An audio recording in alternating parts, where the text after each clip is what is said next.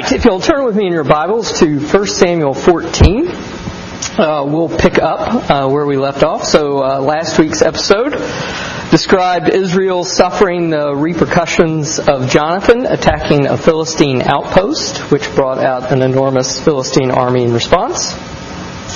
Uh, Saul called the people to assemble at Gilgal, but instead of responding to his call, they went to dramatic lengths, um, fleeing him, uh, hiding in all sorts of um, places, and even crossing the River Jordan. Even Saul's 3,000 man standing army was starting to melt away. And the prophet Samuel was late uh, at the appointed time to offer sacrifices. So Saul took it upon himself to offer sacrifices of the burnt offering and peace offering. And in the middle of making these offerings, Samuel arrived and condemned Saul's foolishness for disobeying the instructions of God. Uh, this week, chapter 14 starts with Jonathan once again, uh, and once again taking initiative in action against the Philistines, which leads to a dramatic victory by God. But there's still this sort of pall being cast over these actions uh, by um, uh, further actions by Saul. So um, this is a long chapter. So what I think I'll do is um, split it in two. So I'll read the first half um, up to verse 23, and then we'll uh, deal with that part, and then we'll deal with the second half. 1 Samuel chapter 14, starting in verse 1. One day, Jonathan, the son of Saul, said to the young man who carried his armor, Come, let us go over to the Philistine garrison on the other side. But he did not tell his father. Saul was staying in the outskirts of Gibeah in the pomegranate cave at Migron. The people who were there with him were about 600 men including Ahijah, the son of Ahitub, Ichabod's brother, son of Phinehas, son of Eli, the priest of the Lord in Shiloh, wearing an ephod. And the people did not know that Jonathan had gone. Within the passes by which Jonathan sought to go over to the Philistine garrison, there was a rocky crag on one side and a rocky crag on the other side. The name of the one was Bozez, and the name of the other was Seneh. The one crag rose on the north in front of Michmash, and the other on the south in front of Geba. Jonathan said to the young man who carried his armor, Come, let us go over to the garrison of these uncircumcised. It may be that the Lord will work for us, for nothing can hinder the Lord from saving by many or by few. And his armor bearer said to him, Do all that is in your heart. Do as you wish. Behold, I am with you, heart and soul. Then Jonathan said, Behold, we will cross over to the men, and we will show ourselves to them. If they say to us, Wait until we come to you, then we will stand still in our place, and we will not go up to them. But if they say, Come up to us, then we will go up, for the Lord has given them into our hand and this shall be the sign to us. So both of them showed themselves to the garrison of the Philistines. And the Philistines said, Look, Hebrews are coming out of the holes where they have hidden themselves. And the men of the garrison hailed Jonathan and his armor bearer and said, Come up to us, and we will show you a thing. And Jonathan said to his armor bearer, Come up after me, for the Lord has given them into the hand of Israel. Then Jonathan climbed up on his hands and feet, and his armor bearer after him. And they fell before Jonathan, and his armor bearer killed them after him. And that first strike which Jonathan and his armor bearer made killed about twenty men, within, as it were, half a furrow's length in an acre of land. And there was panic in the camp, in the field, and among all the people. The garrison and even the raiders trembled. The earth quaked, and it became a very great panic. And the watchmen of Saul in Gibeah of Benjamin looked, and behold, the multitude was dispersing here and there. Then Saul said to the people who were with him, Count and see who has gone from us. And when they had counted, behold, Jonathan and his armor bearer were not there. So Saul said to Ahijah, Bring the ark of God here. For the ark of God went at that time with the people of Israel. Now, while Saul was talking to the priest, the tumult in the camp of the Philistines increased more and more. So Saul said to the priest, Withdraw your hand. Then Saul and all the people who were with him rallied and went into battle. Behold, every Philistine's sword was against his fellow, and there was great, very great confusion. Now the Hebrews had, who had been with the Philistines before that time, and who had gone up with them into the camp, even they also turned to be with the Israelites, who were with Saul and Jonathan. Likewise, when all the men of Israel, who had hidden themselves in the hill country of Ephraim, heard that the Philistines were fleeing, they too followed hard after them in the battle. So the Lord saved Israel that day, and the battle pressed, passed beyond Beth Aven. Uh, let's pray.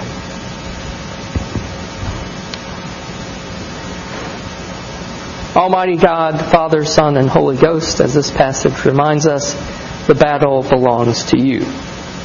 And that you uh, can bring about victory, whether it be by the hands of a few or by the hands of many.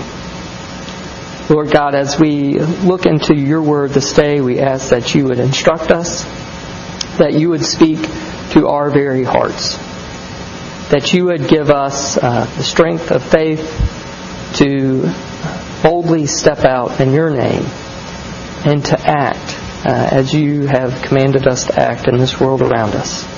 That we would be bearers of truth and that we would bear that truth to the world around us. Even the truth of the soul salvation for mankind coming through your Son, Jesus Christ, in whose name we pray. Amen. So last week we had a, a brief introduction to Jonathan. Um, we're given a little more detail about Jonathan today. And what do you make of the character of Saul's son, Jonathan? What do you think of Saul's son here?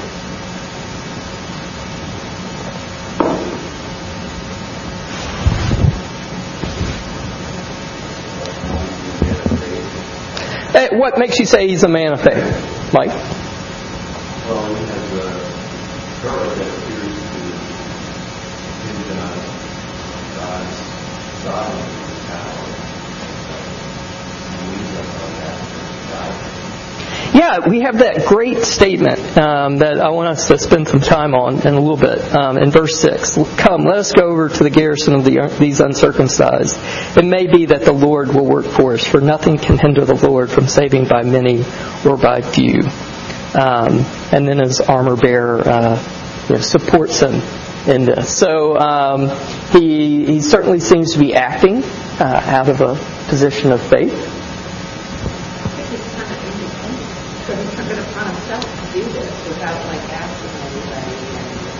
Yeah, notice it, you know it emphasizes he did not tell his father.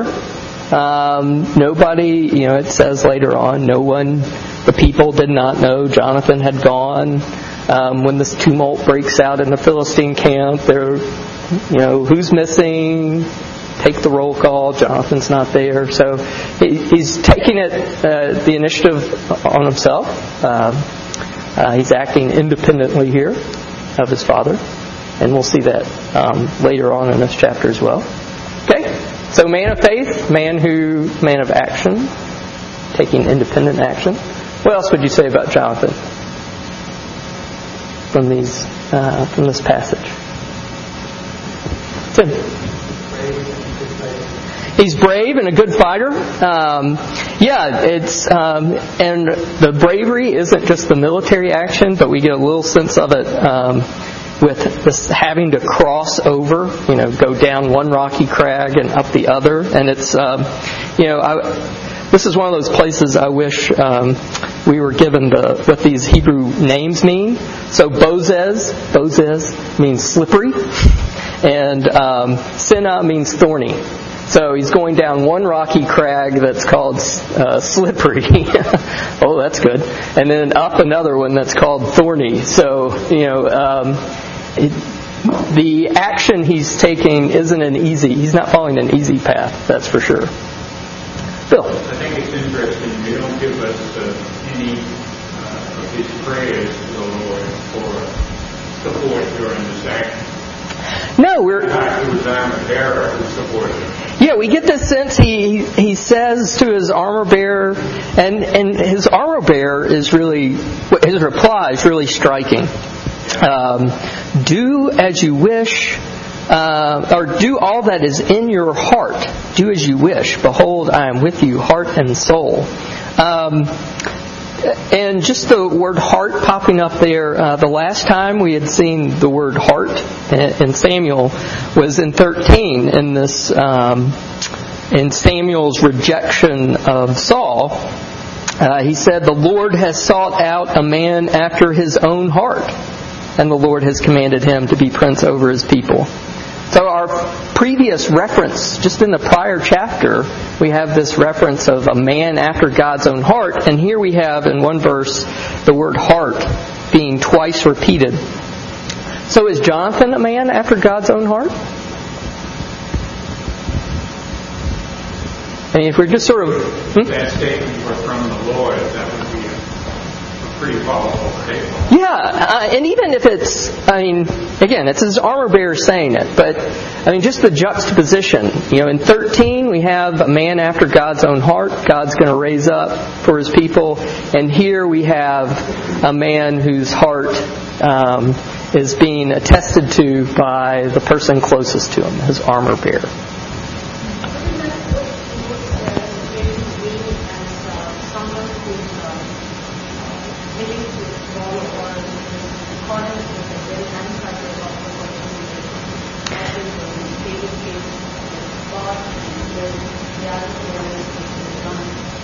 That their um, their uh, their whole being is with them. I mean, to think of that heart in that full sense, that you know, God's looking for someone who will obey, uh, who will follow God with their whole being, and and here we have um, this armor bearer saying, I trust your being, your heart, um, and I will follow you with my entire being. Um, but it's a really striking that these, I mean, it, um, you know, it's one of those questions I ask that I'm not sure has an answer. But I, I think it's interesting that the biblical writer has put these two things here. Um, and you know, if we didn't know the, the rest of the story in the Paul Harvey sense and know that there's this guy David um, coming who's a man after God's own heart, you know, our ears would prick up, and you know, we'd be, you know, is this the man? Uh, so just to sort of think of the story as it unfolds, and to to see someone um, acting uh, in this way, um, you know, would would make us think. That, wait, Saul's line was just rejected, but here's Jonathan, and boy, he seems to be acting uh, out of faith pretty strongly. Is this the man after God's own heart?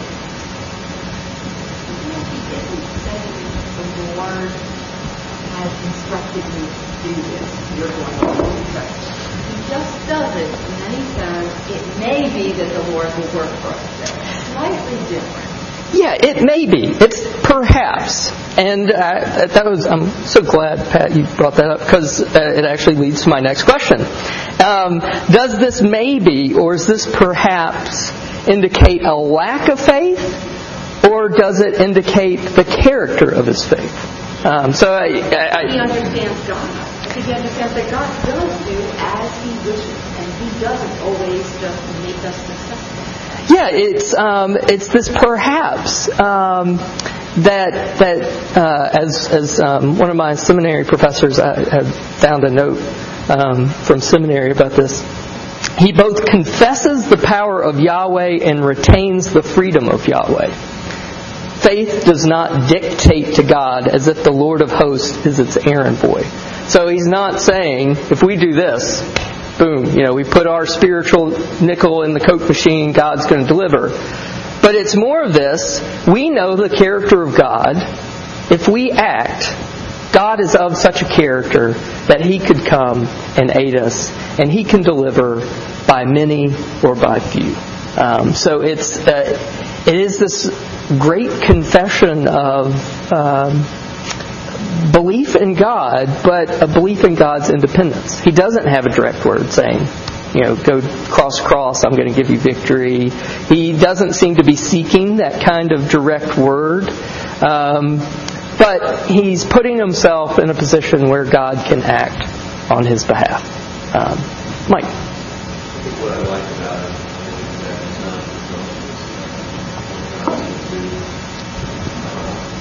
Saul earlier in the previous chapter, he was a, he put off and he saw it himself. And that was, you know, in his mind, was the stronger God, you know, favor and people victory. But, uh, God's not like that. I guess I, in my life, Shadrach, Meshach, and Abednego, when everything gets thrown in the furnace, you know, they know that God could save us from this fire, but, you know, Even if not, He doesn't, we're not going to bow down to. Which is, again, this lack of presumptuousness of of what God's intentions are. And it really is a, I think, a sign of uh, humility and respect for God. God can be control. We yeah, it's a statement of faith in God's sovereignty that God uh, may act, may not act. Tim.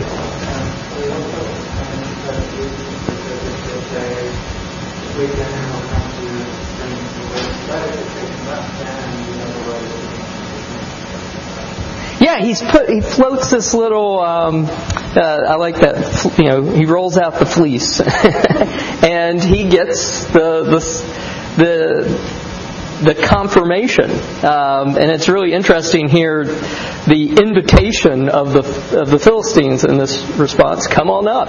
Is is the, that invitation from God that okay, you, you know, the battle's going to be yours. Um, George.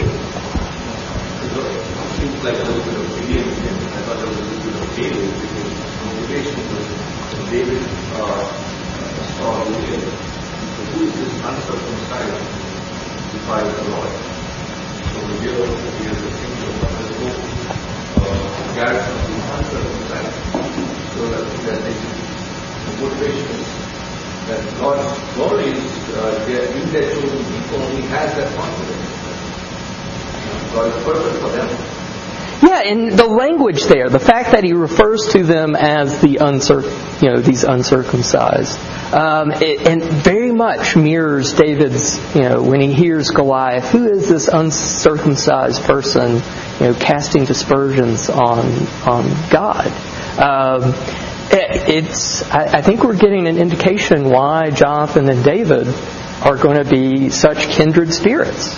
Um, they are acting in very similar ways with very similar types of motivation. things I was thinking of was um, first, um, we're not told that he asked to go, but he has armor. So apparently, he was a soldier, second in line. The king, his father dies. They go by hereditary. I'm not sure yet how they go that way. But he had armor, and he said, well, if I've got armor, I'm the king's son, I'm supposed to be a protector, we've got uncircumcised there. I guess this is what I'm supposed to do. He didn't just hold up, used the armor he had. And uh, we probably should think about that ourselves, you know, and the things that God has given us. We don't have to ask a lot of times, we just need to use what we have been given. The means at our disposal. Second of because we do know the rest of the story, I think he's unusual. We do not only read like David does, but he can play the role of the armor bearer with David, and a lot of leaders. Yeah, and that's a real testimony to his character. And to your first point, I really I think there's a there's a contrast um, between Jonathan taking action here and what his father's doing in these verses. Um, I really don't like the way the ESV translates the beginning of verse two. Um, Saul was staying in the outskirts of Gibeah in the pomegranate cave at Migron. Um, it's he's sitting um, and uh, you know the note here says or under the pomegranate tree that would seem to make more sense to me um, uh, so he's, he's literally sort of sitting under a tree Um, so we have this this contrast between Jonathan taking action and Saul sitting. And notice who he's sitting there with. Um, Abijah, the son of Ahitub, Ichabod's brother, son of Phinehas, son of Eli, the priest of the Lord in Shiloh, wearing an ephod. This should raise some flags for us. Why should this raise flags for us? Who is this guy? Think back Eli and his sons.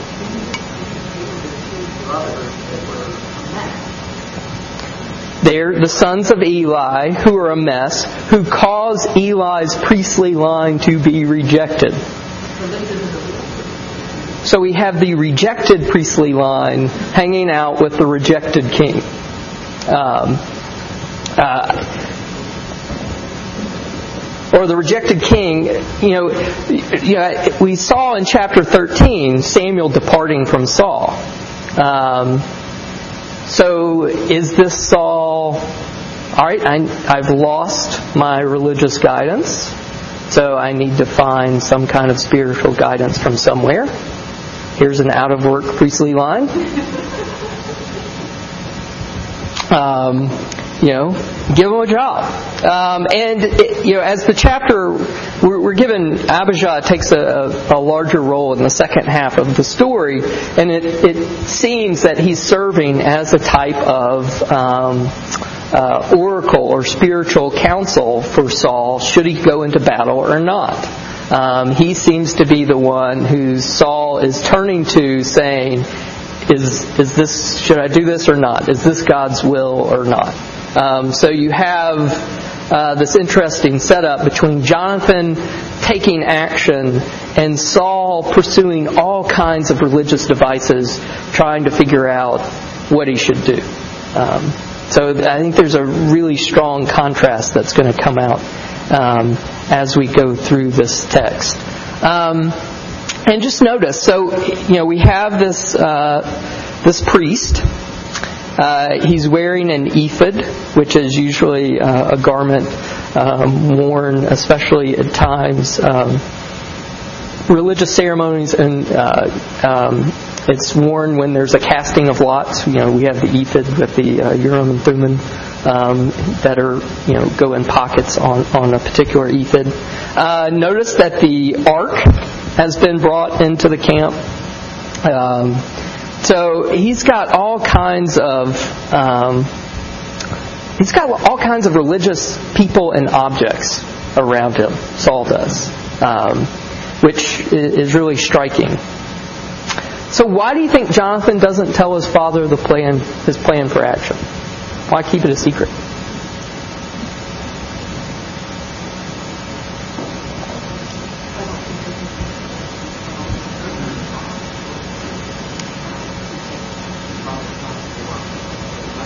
So maybe it's his father's going to wrong people for advice. Maybe he thinks he already knows the answer. Tim. we had no knowledge of his actions. This was not an official act. we get a little political distancing. It's strategic. Um, okay, I like that. I didn't think of that one, Tim. This relation between Saul and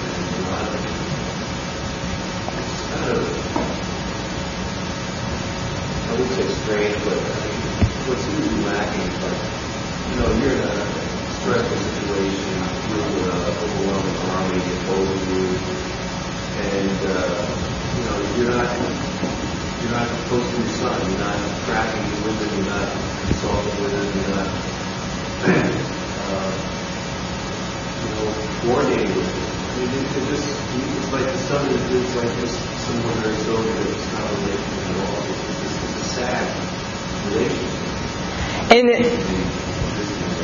and I think that point's emphasized again in the second half of this chapter, which I'll read in just a minute, where you know Saul said, you know, puts this oath and, and says, even if it's Jonathan, he's dead. Um, you know, if he breaks this oath. So it's it's, it's a way that um, he's not valuing his son's life in in, in particular ways. Um, Uh, before I read the second half, just um, there are a couple of, of things that are really uh, um, ironic that are going on here. Uh, notice in verse 15, uh, there was a panic in the camp, in the field, and among all the people. The garrison and even the raiders trembled, the earth quaked, and it became a very great panic. Uh, the word panic there is also could also be translated tremble. Um, so you have the exact same situation in the Philistines camp as we had in chapter 13 among the Israelites. The Israelites were trembling. And now, you know, one chapter later, we have a complete reverse of the situation. Now it's the Philistines who are trembling, um, both internally and it's, it seems that God's created an earthquake here at this moment, so physically as well. So you've got this uh, um, contrast between the trembling Israelites in chapter 13 and now that Jonathan has acted um, out of this faith, it's now caused tremendous trembling among the Philistines. Um, so uh, Saul's watchmen see this. Um, notice how um, he seems to be dragging his feet a little.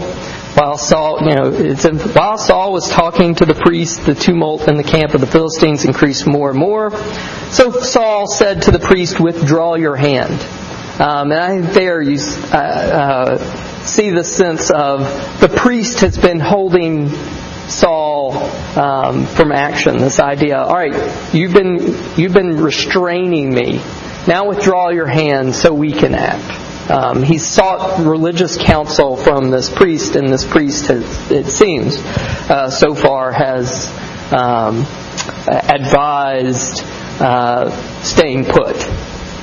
I mean, they're on Gibeah, so um, they've actually archaeologists have actually they think what they have found might be um, uh, the fortress of Saul because it's this old Iron Age fortress on top of this hill. And, you know, again, there's this big giant ravine between him and the Philistine army, so they're in a safe place uh, presently. So he's been sitting up in the safe place watching the events. Finally, uh, they jump in, and this great confusion breaks out in the Philistines. Uh, um, the Philistines' swords are striking one another. You have Hebrews who had joined the Philistine side, suddenly change sides again, join the Israelites. Um, you've got the people who've hidden themselves come out, join the battle. And then in verse 23, we have this great um, uh, pronouncement So the Lord saved Israel that day, and the battle passed beyond Beth Aven. So, wow, great moment. But then there comes verse 24. So let me read the second half. And the men of Israel had been hard pressed that day. So Saul had laid an oath on the people, saying, Cursed be the man who eats food until it is evening, and I am avenged on my enemies. So none of the people had tasted food. Now when all the people came to the forest, behold, there was honey on the ground. And when the people entered the forest, behold, the honey was dropping, but no one put his hand to his mouth, for the people feared the oath. But Jonathan had not heard his father charge the people with the oath, so he put out the tip of the staff that was in his hand and dipped it into the honeycomb and put his hand to his mouth, and his eyes became bright. Then one of the people said, Your father strictly charged the people with an oath, saying, Cursed be the man who eats food this day. And the people were faint. Then Jonathan said, My father has troubled the land. See how my eyes have become bright because I tasted a little of this honey. How much better if the people had eaten freely today of the spoil of their enemies that they found. For now the defeat among the Philistines has not been great. They struck down the Philistines that day from Michmash to Aijalon, and the people were very faint. The people pounced on the spoil and took sheep and oxen and calves and slaughtered them on the ground, and the people ate them with the blood.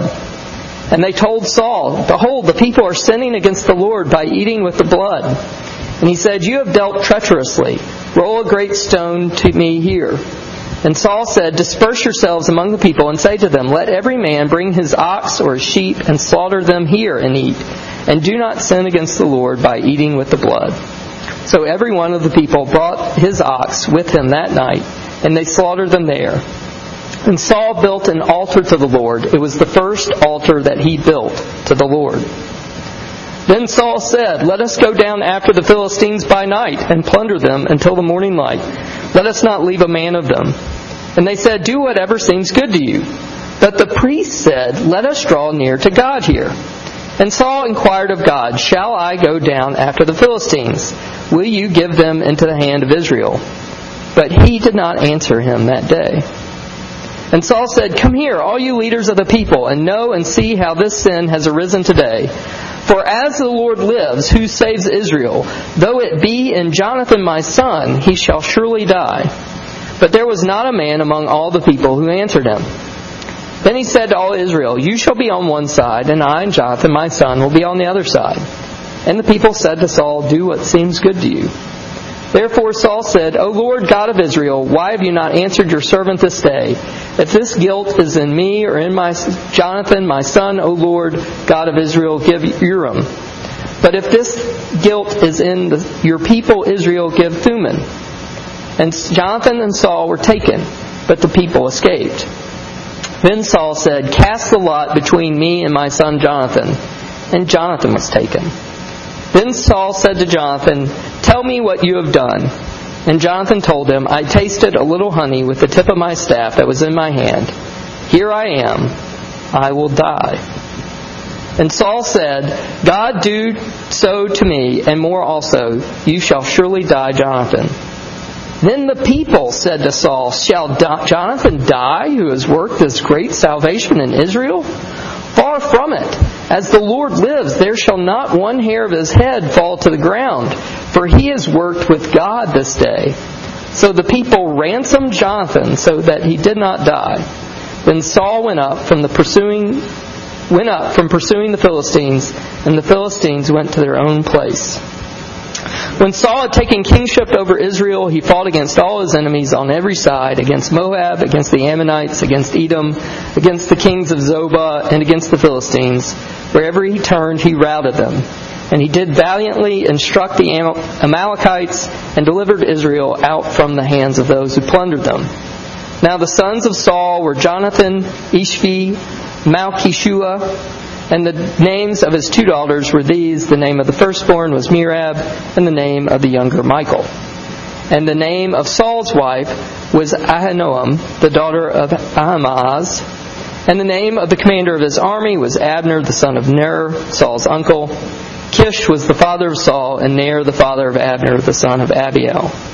And there was hard fighting against the Philistines all the days of Saul. And when Saul saw any strong man or any valiant man, he attached him to himself. So notice the, the transition between these two passages. So in verse 23, we have, So the Lord saved Israel that day, and the battle passed beyond Bethaven. And then verse 24, And the men of Israel were hard pressed that day, because Saul had laid an oath on the people, saying, so you have this contrast between God saving and the people um, being hard pressed, being caught. So why are the people on this day of great victory hard pressed? If the Lord saved them that day, why that day are they hard pressed?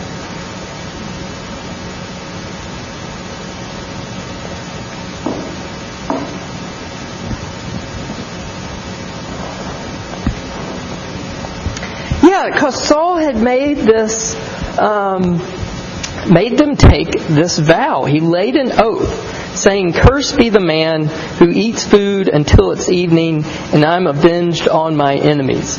So Saul lays this oath upon his army um, that cast a pall over the rest of this day's events. I mean, everything that happens in the rest of this section, uh, all the drama over, um, uh, you know, casting the lot. All of it's coming from this oath. This is the, the thing that has, all the events that are transpiring here are all coming down to this oath. So why on earth would Saul make his army fast under the curse of death.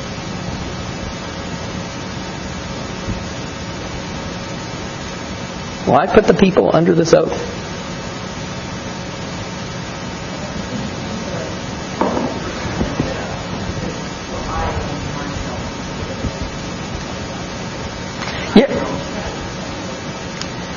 It's um, so until I'm avenged on my enemies. So um, there's some self in this, uh, uh, making everyone um, part of His revenge. Okay.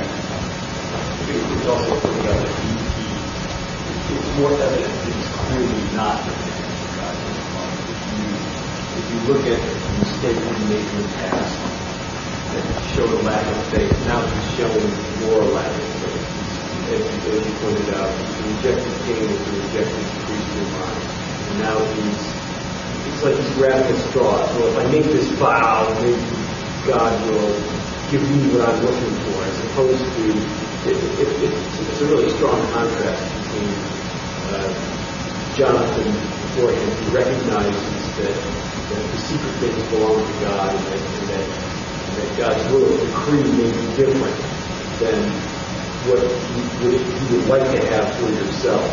And then following on with, David, who has, the, has this sense of, of faith as, as he confronts Goliath. You, you have Saul here who does this crazy thing that, uh, of putting everybody under the penalty of death with uh, a, a hunger that will clearly diminish their ability to fight, as though as, as though you know he's taking some action, kind of like what God takes with Gideon, saying, you know, you're only going to have 300. Well, he's going to have all these men hungry now, pursuing the Philistines.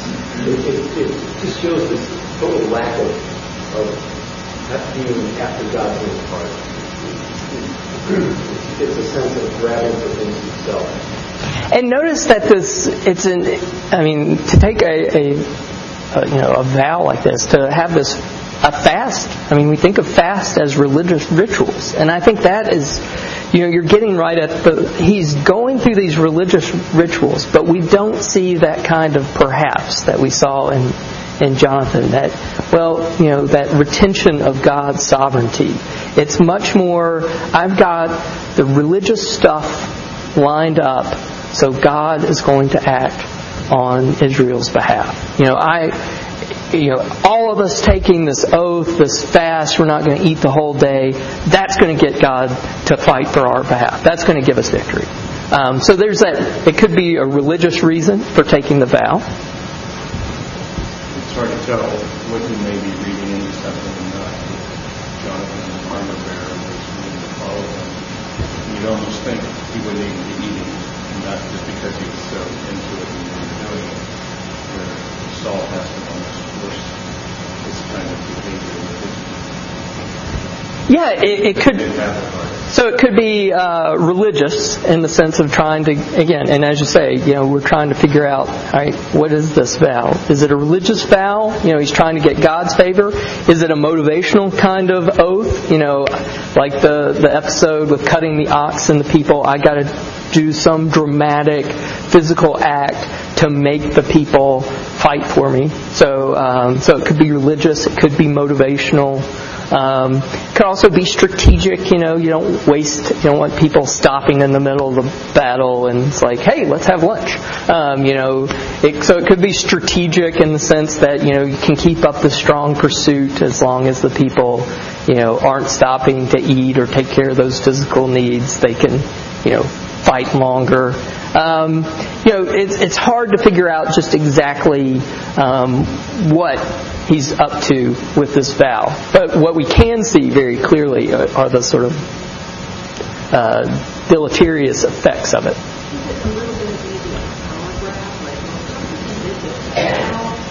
you need to do, you know, you need to, it's like a fear-based power grab in that nobody can eat. And if you do, you're going to be sort of struck down, you know, and then they find out who, you know, the big mystery thing. It's kind of a, I'm going to regain my power again.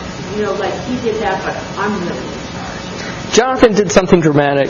I'm going to up the ante and do something, um, you know, equally dramatic. Um, and it's really interesting. Um, notice Jonathan's response. Um, uh, so, um, so Jonathan's out in this, you know, this forest with honey dripping everywhere. I just like trying to imagine this. Um, like big, it's like the Big Rock Candy Mountains or something. Um, honey just dripping everywhere. Um, you know, and all he has to do is, it's not like he's stopping to eat. He's just dipping his, sort of like in the pursuit, dipping his staff in, eating, keep going. Um, his eyes brightened. Came across this whole thing about um, uh, someone doing a uh, medical diagnosis. You know, he had become hypoglycemic. You know, and uh, you know when you're you're, you're uh, hypoglycemic, your eyes get darkened. So here's a sign. You know, he's he's his sugar is imbalanced, and so eating the uh, eating the honey um, has restored him physically. Um, uh, I'm not sure of that, but I, that was really I laughed out loud at that one. So um, thought I'd mention it. Um, but so he he eats. Then he's told because he didn't know of the oath. Then he's told, "Cursed be the man who eats food this day." And Jonathan's response: "My father has troubled the land." See how my eyes have become bright because I tasted a little of this honey. How much better if the people had eaten freely today of the spoil of their enemies that they found. For now the defeat among the Philistines has not been great. Um, what does it mean for Saul to have troubled the, the land? What is Jonathan saying here? It's unnecessary. Um, this is, has brought difficulty that didn't need to be uh, on these uh, these Israelites.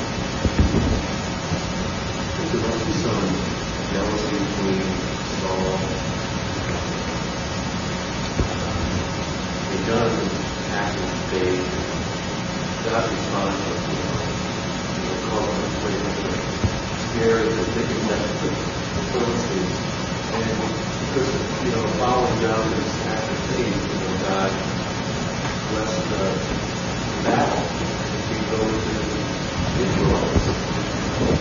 Now he now uh, Saul seems to be distancing himself from that. He's like, like that was nice, but uh, I'm going to up my people. We're really going to eat till I get avenged. And he's taking a sees himself as the center of the universe.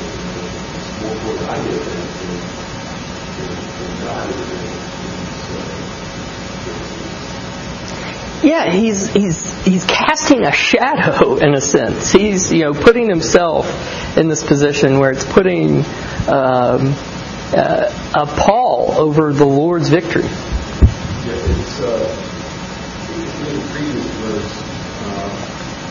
Uh, the men are in distress because they're undernourished and they're incapable of, of fulfilling uh, the, or they're unable to follow through with the great victory that God has started by putting panic in the Philistines. So you what we have this crowd of men now who are ready to do the work and then they're put under an oath that, that makes them physically incapable of, of executing on the opportunity for them. I think he sees that, and he sees it. He also sees, because he has the view, not, not necessarily God's eye but the, the humble recognition that, that the secret things do belong to God, that, that God has a will and that's behind everything. He, he sees what his father is doing for what it is, which is destructive to the plan that appears to be unfolding before him. Yeah, and it's it it brings a halt to you know this action, um, you know, because at nighttime comes and the people, You know, they pounce on the spoil. I just love this language. They took sheep, oxen, calves. you know, forget the ritual killing. Forget trying to find a stone. Forget trying to drain the blood. I'm hungry. you know, they're that famished. So, and this pursuit comes to a, a halt. Um, you know, again, because of this oath. Now we, we got to figure out, because then Saul, you know, tries to go back, you know, through his priests, try to find out, you know, should I keep pursuing? Should I not? He gets nothing. So now we've got to solve, all right, who's, who's violated the oath. And then at the end, Saul went up from pursuing the Philistines, and the Philistines went to their own place. So this whole episode has brought this um, the, pers- the battle to an end. It's, it seems to have shortened the battle uh, when it could have kept going on. Mark.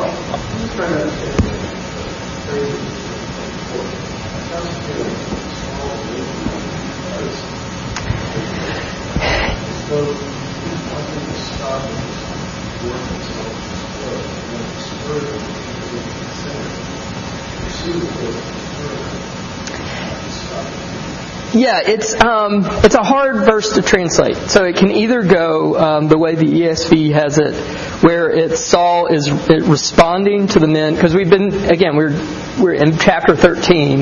This this idea of Israel being hard pressed is presented. Israel is hard pressed. So because they're hard pressed, Saul lays an oath on them. Or it can be translated in the sense that. Um, uh, the action that Saul, the oath itself, has made the people hard pressed. So, um, you know, uh, it's one of those. How do you? What what do we think is most contextually appropriate to, to translate that? Um, so those are sort of our two translating options. And notice I've laid my cards on the table by emphasizing the other that um, what Saul has done has made the people hard pressed that day. But it could be Saul's responding to the fact that people already are hard pressed because we had that language used in chapter 13. Um, so it's either a continuation sense of hard pressed or it's that ironic uh, they were hard pressed by the Philistines and now they're hard pressed by the by Saul. Um, George. I also see elements of grace and work, which uh, way in which doctrine that he was uncircumcised. So he knows that his foolishness by grace. He goes ahead with faith. Whereas what we're seeing uh, Saul is that he's trying to work out his his ritual. Right? And the ritual that is going to given there in the next stage when he finds that they didn't obey the ritual, he fixes that problem with another, you know, clarifies. So the rituals have to be done first. So his heart is not there. He hasn't understood that it's all by grace. Priests, ephods, the ark, oaths, fasting, altars, sacrifice, casting of lots, Urim and Thummim. Um, that's a lot of religious stuff to cram into one chapter. I think that um, that supports the point you're trying to make, George. That he is he's putting a lot of emphasis on um, religious actions on works. Um, and that's being contrasted uh, with, with, Jonathan's acting uh, out of this, this sense of, of, of faith in God. God graciously could do something and does do something for Israel.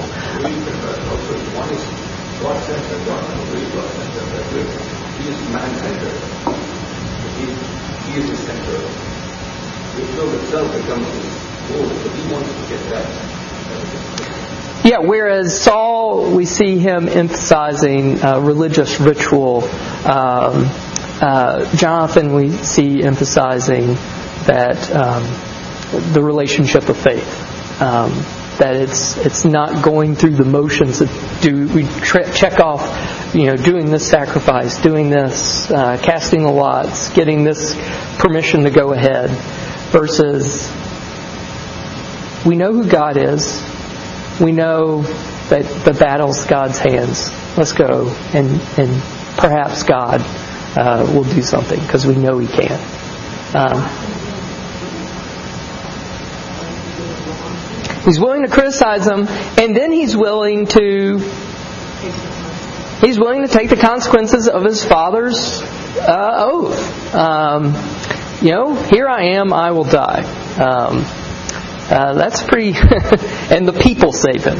Um, uh, the people have to step forward and like, wait a minute, this makes no sense. Why, because of your rash oath, are you going to kill the person uh, who, you know, who worked with God this day? So you have this picture of Jonathan working with God and is going to um, suffer for it because Saul has made this oath that's called uh, a curse upon you know whoever violates the procedure he's set down. We'll, we'll go Ronnie and then Beck. Um, so God obviously allowed his life to work, really, Mhm. now. So did, did God really uh, find, well, did, did God find Jonathan did to be wrong? Or, I mean, I would think he was for it, but, um, he didn't. Right, he didn't, he didn't know, but uh, because Saul kind of called God upon his own thing, that, that mean that Jonathan really is that way? It's a good question. I, I, I'm wrestling with the same question. Yeah. I just wanted to verse 17 when Paul said, count people as one, and when they counted people, Jonathan and Jonathan were not there. Was Saul like there when they said Jonathan's not here, and then he goes down, like how much time has like, Yeah. Does he know Jonathan's not around? I feel rare that his own son, because I would be thinking, was it me? I looked around, so I was thinking, you know, that My son doesn't know. I'm not here, he doesn't know about it, he might need. Was it set up? And there are people who've interpreted it that this is again. You know, some of you mentioned. You know, is there some kind of rivalry between Jonathan and Saul? Um, some people have have have speculated, and again, you know, at this point, I mean, that's that's we're going beyond the text and sort of speculating. But um, there are people who've speculated that this was a setup to, for Saul to get rid of Jonathan. Um, uh, Isn't it sort of when you're and Jonathan, yeah, well, he criticizes the wrong leadership, but he's willing to, independent stuff too, he didn't ask his father. You know, he's yeah, kind of not really submitting to his father. Which may be his dad's not too, um, eh, not too hesitant to kill him. okay, it was you, uh, so you're gone. Um, all right, well, we've hit the end of our time, so let me close this in prayer. But uh, just to keep thinking about um, uh, Saul, I mean, because the chapter ends with these the high points um, of Saul's kingship. You know he, that he's given military victory after military victory. Uh, he defeats all these people. It gives us family line. Um, how he's building a strong army. So it seems sort of verses 47 through 52 seem a little odd. But I, I think that's what the biblical writer wants us to wrestle with is that um, earthly success and a person's position for before God aren't necessarily uh, attached to one another. So, um, and that's often the case with kings of Israel. Ahab is, from a world's perspective, Ahab is the most successful Israel king. That would not be, you know, if I had asked you, you know, who's the most successful Israelite king, probably would have said David. From a world's perspective, nobody's paying attention to David. From the world's perspective, Egypt, documents in Egypt, documents in um, uh, Assyria, they're paying attention to to Ahab in ways that nobody's paying attention to David. Um, so you can have this position of worldly success, but what our biblical writer wants to emphasize is what's in the heart. So let me close this prayer. Almighty God, we do worship and praise you this day, and we thank you uh, for your Son, Jesus Christ, that though we are so prone to try, like Saul, to win your approval um, through doing things that we think will gain uh, us good standing in your midst and make you owe us something, that in reality our, our place before you is solely because of your sovereign grace that you've entered in relationship with us. And we ask that you would uh, work in us the kind of faith that we would be willing to uh, put our necks on the line on behalf of the gospel. That we uh, would be willing to act in faith, knowing that you are a God um, who can win the battle, whether by few or by many. Lord God, we ask even now that you would uh, give us the humility to remove attention from ourselves and to put attention on you through our coming worship of the triune God, Father, Son, and Holy Ghost. Amen.